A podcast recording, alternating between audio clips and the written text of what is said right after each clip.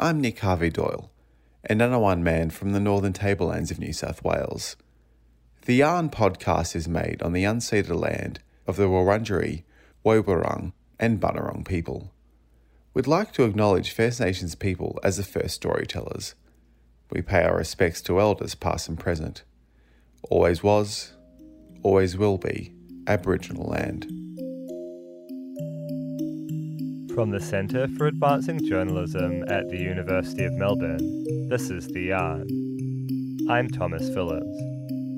The moral panic about gender has been dominating conservative headlines lately. But gender nonconformity is nothing new. The Hijra people of South Asia have been recognized as an additional gender for centuries, as have the Fa'afafine of Samoa and the Femminielli of southern Italy. This week, we're bringing you three stories about people challenging gender norms just as they've always done. Stories about being gender diverse, as well as people rebelling against their expected gender roles. It's the fifth and final episode of Breaking the Binaries, a series about the intersections that blend, blur, or break society's binary codes. These stories were produced in collaboration with all the best mentors for the Science Gallery's new show, an immersive exhibition about breaking binaries, which is open now. First up, Xin Meng on being trans in China. Just a heads up, the story has some violence and transphobia that some listeners might find distressing.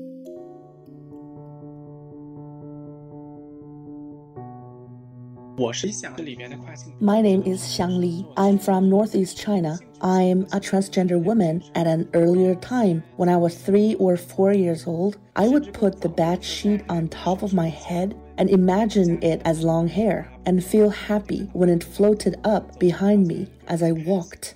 As a transgender girl and growing up in the Northeast China, a region that places great emphasis on the masculinity and virility of boys, Xiangli has a natural innate fear of the gender atmosphere in Northeast China. Xiangli says she grew up with school bullying. You can imagine that when you speak, there is a sudden silence around you, like no one hears you, no response. It just felt like time and space stood still at that moment, and I was overwhelmed. To be honest, there wasn't a moment where I wasn't bullied in that environment. When I went to the bathroom, the boys forced me to the corner and directly stripped me off my pants, while also ridiculing and mocking me verbally. And school wasn't the only place that Xiangli experienced bullying.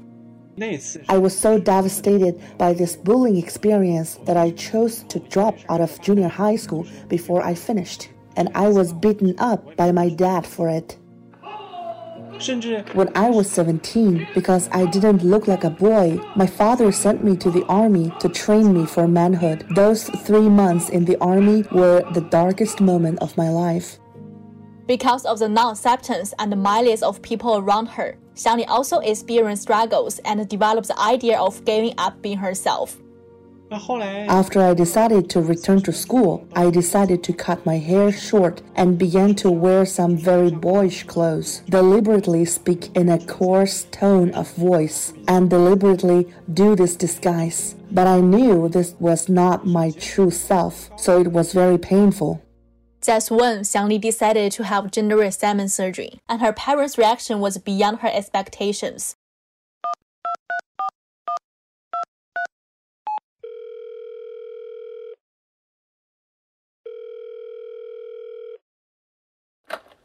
My dad picked up the phone. I want to have a gender reassignment surgery, I told him. His reaction was surprisingly calm. He just said, I'm afraid this will happen. I'm afraid this will happen. I'm afraid this will happen, he said three times in a row. Then, less than five minutes later, my dad sent me a video of my mom already lying on the floor, convulsing and foaming at the mouth. I was really scared because my mom has heart disease. I was crying uncontrollably.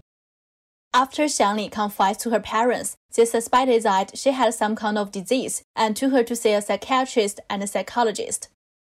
In my position, I was willing to explore the matter with my parents, and I wasn't going to resist strongly. But at that time, I was in the hospital. I witnessed a transgender girl jump to her death because of her parents' objection.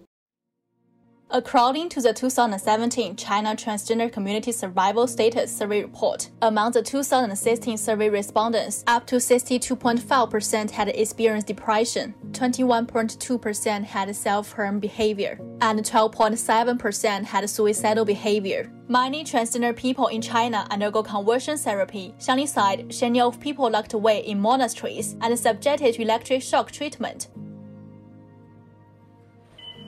Luckily, Xiangli was able to go ahead with the surgery and eventually, seeing her transition into a woman, her family was able to accept her gender identity. I had mixed feelings after the surgery, including the joy of achieving my wish, the anxiety about the unknown life in the future, and the excitement of eagerness to share with others. And I am happy in my relationship life now. I'm still dating the transgender boy I met at the hospital during the surgery.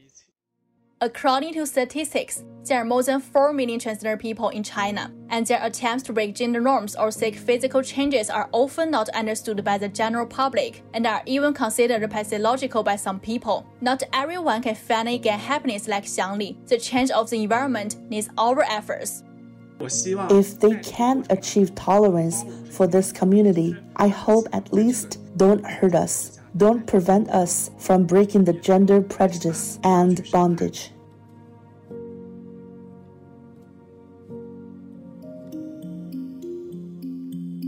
That was Xin Meng. Next, Qinyuan Zhang on the Chinese pop stars winning over fans with their binary breaking self expression.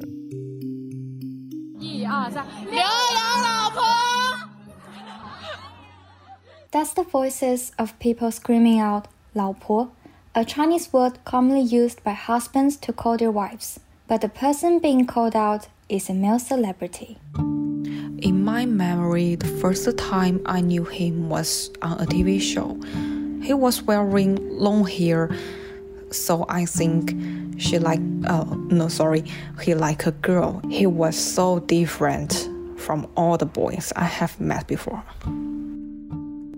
Then I started to search about him online, and to my surprise, many people had the same idea as mine, thinking that he looks like a female, a girl. Mm, she's very pretty. And writing fanfictions about him. In these works, he was portrayed as a female, so that's why I think he looks more like a girl, and started to call him my wife. That's Qiang Wang, a fan sharing her experience of Nisu. In Chinese fandom culture, Nisu is a group of people breaking down gender binaries and amplifying the feminine characteristics of men while emphasizing the masculine characteristics of women. The main reason I knew Su Yang was because of his personality. At first, I thought that someone like him who plays uh, like heavy metal music or rock and roll, you know, might be fierce. But after seeing him in person, I found that he was much gentler than I had expected. In fact, when I meet Su, I care much about the sense of intimacy that the man gives. You know, this is rare obtained from men he once makes me feel our love is mutual. So I can't help once more. Ni Su builds a like a bridge, a connection between us. As I often watch videos online or hear from my friends when we talking our idols or their idols, I find that made celebrities pay more attention to their appearance now. Qiang Wang is not the only fan that has the experience of Nisu. Jia Yi Wang, another Nisu fan, has different ideas. 我觉得在做一个反抗。现在就大家说，就是强加给女生的一些外貌呀，或者是年龄的焦虑。But I think it's more like a rebellion. Men always judge female celebrities, giving them anxieties about age or looks. I wonder if I could do the same thing to male celebrities. In the old days, most female fans give the impression that they would admire male celebrities because they were handsome or strong. with so called masculine characteristics. But the main reason behind it is that society imposed them on women, telling female fans they should admire men like that. By Nisu, we aim to break it. This time, we're in a dominant position. With Nisu being more popular among fans, will it become a trend in the future? 我觉得它会进化，大家开始不止有一个视角了，这是一个好的开始。Nisu will continue developing. Everyone starts to look at things not only from one single perspective now. It's a good start. Nisu is like a transitional phase. Maybe in the future, it will be replaced by something else that can lead the world to become more open and inclusive. I don't think the biological gender is important to me anymore. I have my own criterion, and I don't think I have a specific sexual orientation. As long as it fits with the characteristics I like, I don't think any gender matters. For me, the gender binaries are gone. That was Qinyuan Zhang. Next, Yinuo Jiang on the men challenging China's gender norms and teaching others how to do the same. In recent years, more and more men have started to wear makeup in China, leading to many men becoming male beauty bloggers. They post makeup videos on social media platforms and gain a lot of likes and followers. Traditionally, makeup is a woman thing, and men who wear it are discriminated against a lot and even abused. Male beauty bloggers have taken the initiative to break the boundary and work towards changing people's traditional perceptions. I'm talking to Risen Guan, a male beauty blogger who has 10,000 Weibo followers. He usually posts makeup videos on his Weibo account to teach men how to do makeup. He thinks that men's makeup is gradually being accepted by the public. The reason why I became a beauty blogger is because I'm interested in makeup, and there were many male beauty bloggers who emerged on TikTok and Weibo at that time, so I decided to, to give it a try. Uh, plus, I was influenced by K pop idols. I found that Korean guys are very stylish, which had an impact on my aesthetics.